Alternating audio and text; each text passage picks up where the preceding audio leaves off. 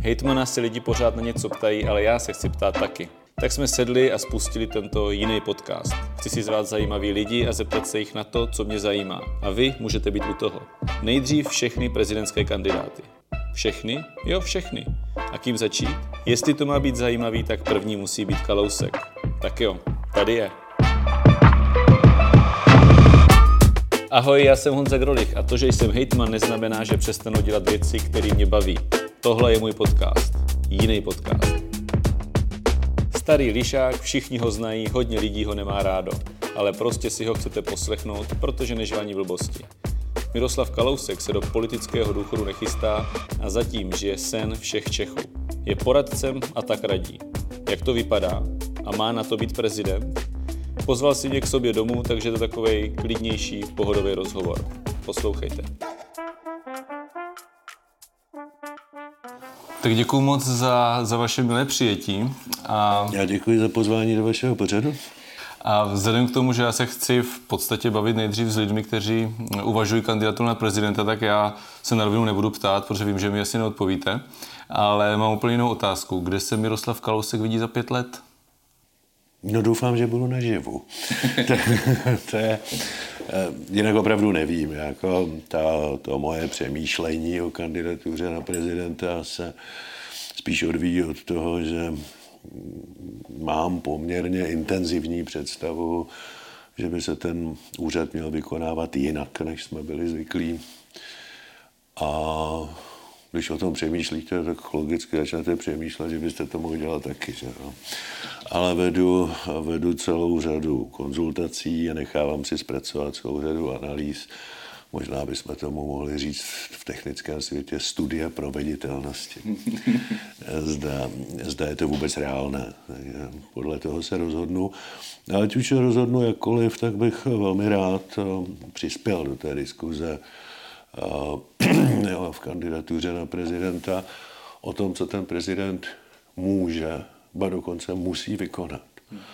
A o tom, co udělat nemůže, protože k tomu nemá žádné možnosti a pravomoce. A já se trochu obávám, že ta prezidentská kampaň bude vedena především v duchu těch témat, s kterými ten prezident nemůže vůbec nic udělat a že to bude jakési pokračování voleb do poslanecké sněmovny. Nedej bože revanší voleb do poslanecké sněmovny.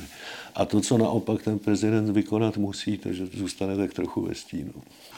Tady v minulosti různí prezidenti a panovníci měli nějaké přídomky že jo, král železný a zlatý prezident osvoboditel a podobně, tak já vám řeknu ty naše tři poslední prezidenty české, jestli, kdybyste k ním přiřadil ten nějaký přídomek, jak vy je, jak vy je vnímáte. Jestli... Nehnějte se, já to neudělám. Víte, jedna z mých, eh, to je jako jedna z mých, eh, jedna z mých velkých přání, aby jsme odstranili z té funkce prezidenta v parlamentní demokracii ten monarchistický nános.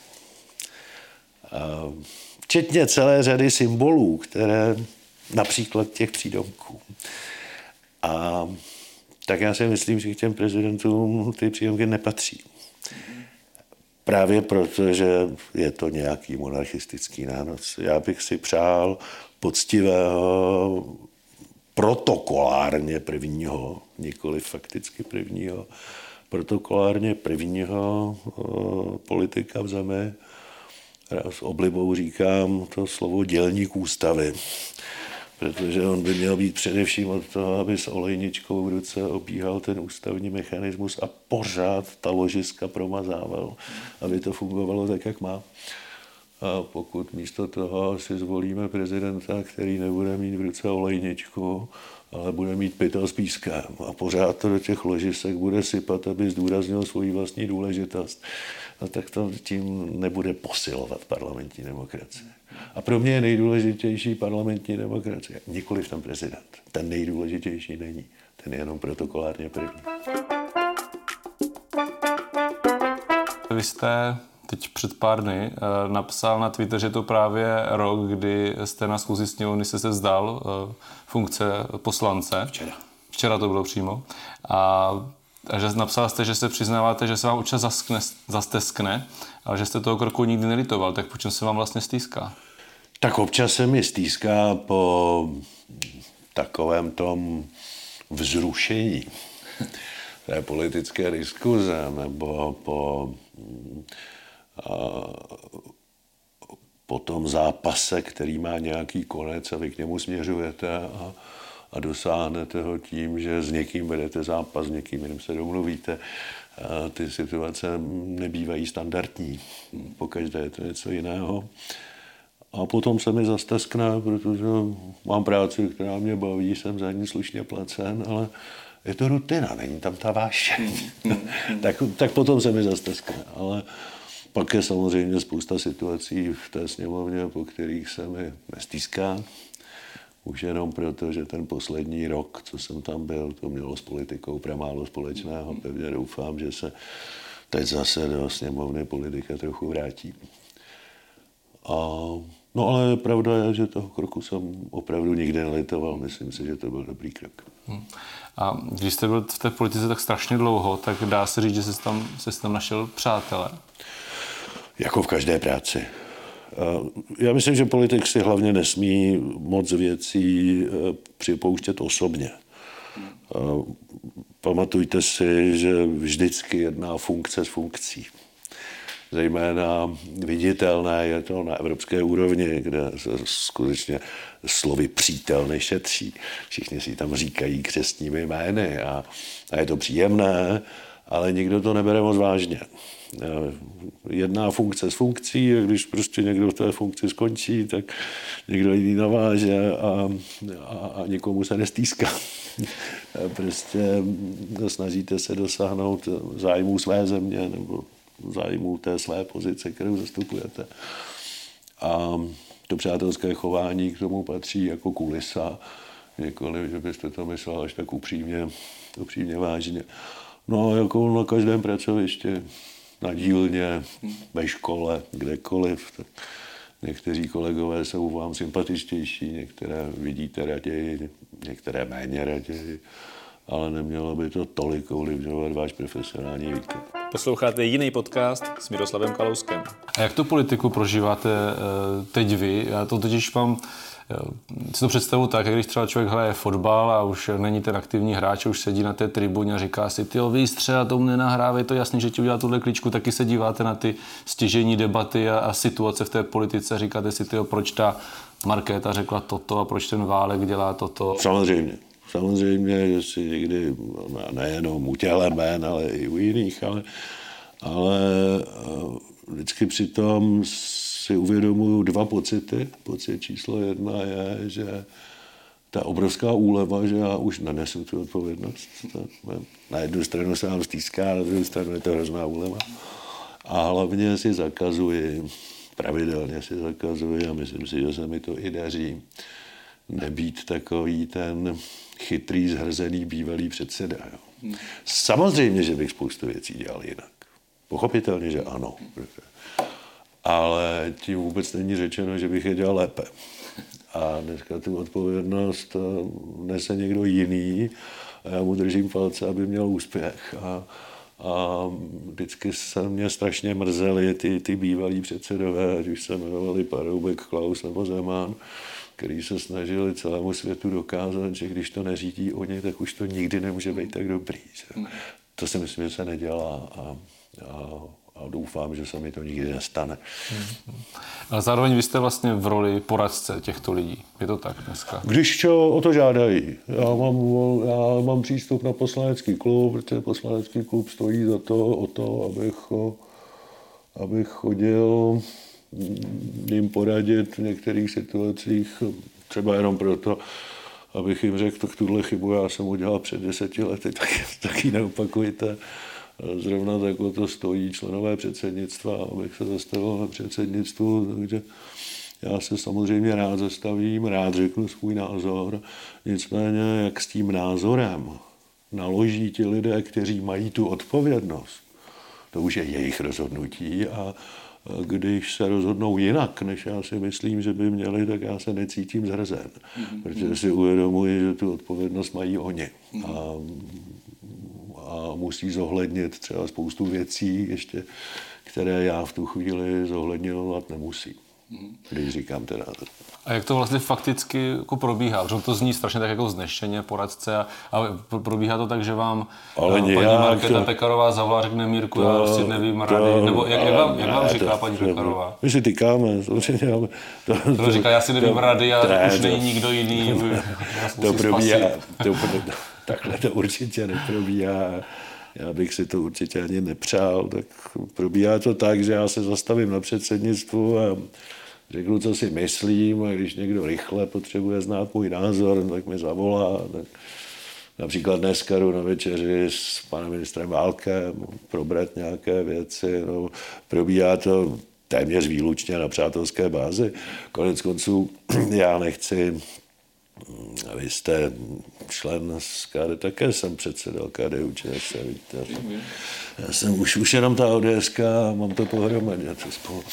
Ale mm, budete se divit, ale často mi zavolají i někteří členové KDU ČSL, a ptají se mě zejména v rozpočtové oblasti na, na to, co si o tom myslím, o tom či o onom. A já jim ochotně rád odpovídám, proč ne. Takže ta, ty vaše rady jsou nejvíc v té oblasti jako ekonomické, rozpočtové podobě. A i politická. Prostě mám tady 30 let, za, za mnou je nějakých 30 let zkušeností, celá hromada chyb, které nikdo nemusí opakovat. Když se mě na ně zeptá a já je před nimi budu varovat. Protože já, já vás, a teď to myslím opravdu jako pozitivně, takže jste takový ten politický lišák vlastně, že jste měl jako spoustu, jako to, to, už to, že máte tak dlouhou historii, jako není, není, není jako náhoda, není to úplně běžný. Byl jste kolem spousty kaus, které se například v posledních dnech ukázali třeba jako úplně, úplně vlastně zbytečný od začátku a podobně. A to myslím opravdu v dobrým. Takže jsem vlastně sám rád, že to říkáte, že radíte i v té politické jako oblasti, že Samozřejmě, no tak eh, znovu opakuji, ta, ta politika je řemeslo. Nemůžete umět řemeslo bez nějakých teoretických znalostí, ale také ho nemůžete umět bez zkušeností. Já disponuji 30-letými zkušenostmi, často velmi trpkými. Já mám dlouhý seznam pitomostí, které jsem se dopustil a, a ochotně každému poradím, ať stejnou pitomost nedělá. To si myslím, že už jenom tahle informace je docela důležitá. A teď se tam úplně kon- konkrétně, kdy jste naposledy poradil a kdy jste naposledy poradil dobře? Já doufám, že dneska. dobře, tak to je skvělé. A jestli to bude dobře, to se uvidí za čas. A když jste říkal, eh, že každý se má spoustu pitomostí, tak já si myslím, že vy jste taková ta osoba, která je spojena vlastně s tou minulou jako ekonomickou krizí. Na, na, nastoupily hodně ty přísné opatření. Já si vzpomínám, já když jsem nastupoval jako starosta, tak jste nám zrovna sebrali 5% na platech. A, Jenom? No, no, myslím, že to bylo 5%. To jsem byl zbytečně měkký. A že jste vlastně s tímto byl spojovaný a že jo, spousta lidí eh, vás nemá jako kdyby rádo za ty opatření. A teďka ta vláda, která tady byla, tak eh, úplně jednoduše se jenom jako vlastně zadlužila a, a vyřešila si to úplně v pohodě a ta veřejnost to vůbec, ta široká veřejnost to vůbec jako nevnímá. Jo. Záleží na té odpovědnosti, ono záleží i na těch vnějších podmínkách. Samozřejmě, že každý politik radši rozdává. Jako jestli si někdo myslí, že mě těšilo dělat bolestivá opatření, no tak netěšilo. Akorát mě odpovědnost nic jiného nedovolila, ta odpovědnost vůči budoucnosti. Pak mě samozřejmě mrzí, když někdo tu budoucnost rozháže na všechny strany.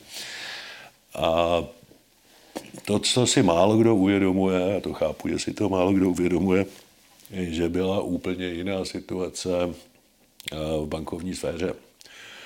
Že to, co začaly dělat centrální banky po roce 2013, kvantitativně, kvantitativní uvolňování, brutálně agresivní, expanzivní politika, eh, totálně změnilo situaci přístupu k penězům. Najednou ty peníze byly díky expanzivní měnové politice bank velmi levné.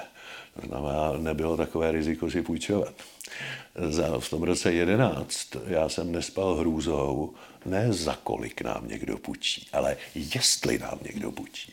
Protože před těmi deseti lety to byla krize důvěry. A finanční trhy eh, si najednou uvědomili, že státní dluhopis nemusí být 100% bonitní aktivum. A zvažovali, že někomu třeba vůbec nepůjčí, skutečně několika zemím se stalo a museli dostat mezinárodní pomoc. A těm, kterým půjčovali a měli třeba krátkou výpůjční historii, jako Česká republika po 20 letech, tak to bylo za obrovské rizikové přirážky. Za nás byl desetiletý dluhopis 5,7 Teď si představte, co to dělá na, na tom objemu státního dluhu. A abychom nedostali se do dluhové spirály jenom za, na náklady státního dluhu, tak my jsme museli ty trhy přesvědčit, že se nás nemusí bát. Že nám mohou půjčovat a že nám mohou půjčovat za mírnějších podmínek. Takže mezi rokem 11 a 12 my jsme srazili tu úrokovou přidášku na desetiletých bondech z 5,7% na 3%. A půjčovali jsme si skoro stejně levně jako Němci, ale pořád to byly 3%. Pořád to bylo hodně. Ale na Schillerová si mohla půjčovat za 1% a to se to potom řídí daleko snáš a, a měkčej. Takže je možné, že kdybych věděl, nebo ne možné, jisté, že kdybych v tom roce 11 věděl, že v roce 13, jak se v roce 13 uvolní měnová politika, tak řada těch opatření nemusela být tak tvrdá. No ale to v roce 11 nevěděl nikdo. A báli jsme se o budoucnost. No a obětovali jsme tomu svoji politickou popularitu. A já jsem přesvědčen, že to, že to byla oběť nezbytná No, nechci říct, že jsem na to hrdý. Prostě dělal jsem svoji práci, dělal jsem to, co jsem dělat musel. A jsem přesvědčen, že jsem to dělal správně. A teď mě vlastně napadá, vy máte vlastně v té, vy jste byl v té politice, nebo jste, byl jste, jak to, jak to, jak to říct, v politice vlastně strašně dlouho, máte tam vlastně víc takových těch momentů, který vlastně berete, já si myslím, že celkem objektivně, jako vlastně tu svou oběť. Jo, protože toto bylo určitý se obětování, teďka jste vlastně odstoupil z té funkce, aby to spojení Víte, to, spolu bylo já reálnější. To, já to slovo oběť nemám rád, protože vám bude nějaký politik říká, jak se obětuje, tak mu nevěřte. Jako. Nikdo se neobětuje, každý to dělá, protože to dělat chce. Ale fakt je, že jsou kroky, které nesou vysoké náklady. Já ti říkám, ochotně jsem zaplatil tyto osobní politické náklady, protože jsem je pokládal za, za správné je nést. Hmm o slovo oběť rád nemám. To já, já jsem to použil, myslím, to myslím jako taky zmínil, že vlastně i u lidovců jste končili takovým, kvůli takovým, řekněme, odvážnému, důležitému kroku, k kterým byly jasný jako následky. Tady, tady to taky bylo jasný no to celkem. jsem nekončil, to, to je takové kliše, že jsem vyjednával s Paroubkem o vládě a pak jsem skončil. Já jsem vyjednával s Paroubkem o vládě pak jsem se stal z lidovce ministrem financí. Jako, já si myslím, že jako vzpomínám si na pana ministra Hermana, když byl ministrem, říkal, lidovci vás vyhnali, když jste... Já jsem říkal, no, jestli znáte nějakou politickou stranu, která vyhání do funkce ministra financí, tak, tak já ne. Takže já jsem byl do roku 2009 ministrem financí za, za KDU ČSL, takže ano, tenkrát jsem dělal krok o jejich, politický, o jejich politických nákladech, jsem byl přesvědčen, že jsou správné a myslel jsem si, že jsou konečné. Hmm. Ne, ne, nedomníval jsem se, že bych mohl jakkoliv pokračovat. To, to, že jsem pokračoval, bylo spíš proto, že si Mirek Topolánek dobře uvědomoval, proč a co jsem udělal. Ups, tak toto bylo docela dlouhý. Může ale Mirek Kalousek vyhrát prezidentské volby? Já nevím, ale to jsem si nemyslel ani o Zemanovi. Ale jedno vím místě, že když do toho půjde, tak mě to prostě bude bavit. A to vlastně není málo. Ale stačí to na prezidenta? Na závěr na ní mám ještě jednu otázku. Jak by Mirek Kalousek chtěl, aby si ho lidi pamatovali?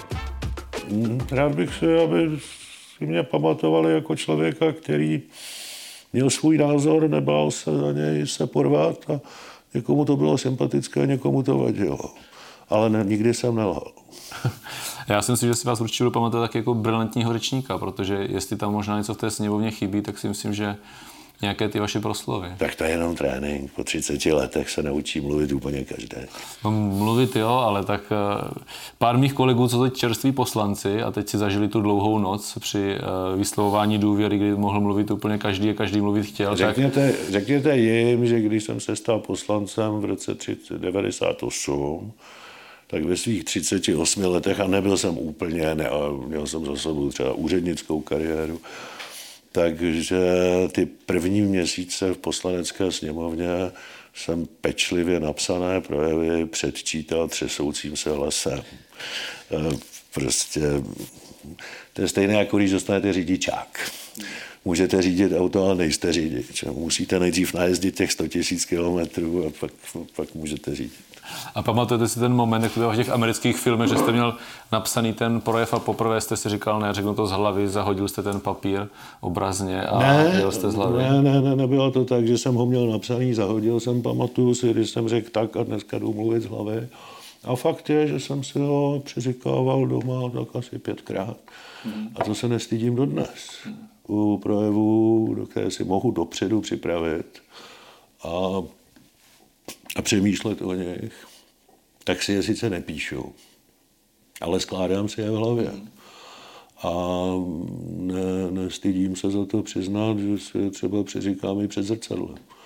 Prostě ta politika v určité fázi je trochu divadlo. A ten herec doma tu roli taky trénuje. Taky ne, nejde říct na první dobrou. Takže ten politik by se neměl stydět za to, že si to doma natrénuje. A zároveň potřeba tam umět, eh, bych řekl, rychle reagovat, improvizovat, a to vám šlo, jako reagovat na různé ty výstupy. Ta poho, ale ta pohotovost se taky tvoří tréninkem. Jo. Prostě nebát se, nebát se jít do diskuze. Trénovat, trénovat, dostal jste řidičák, musíte jezdit.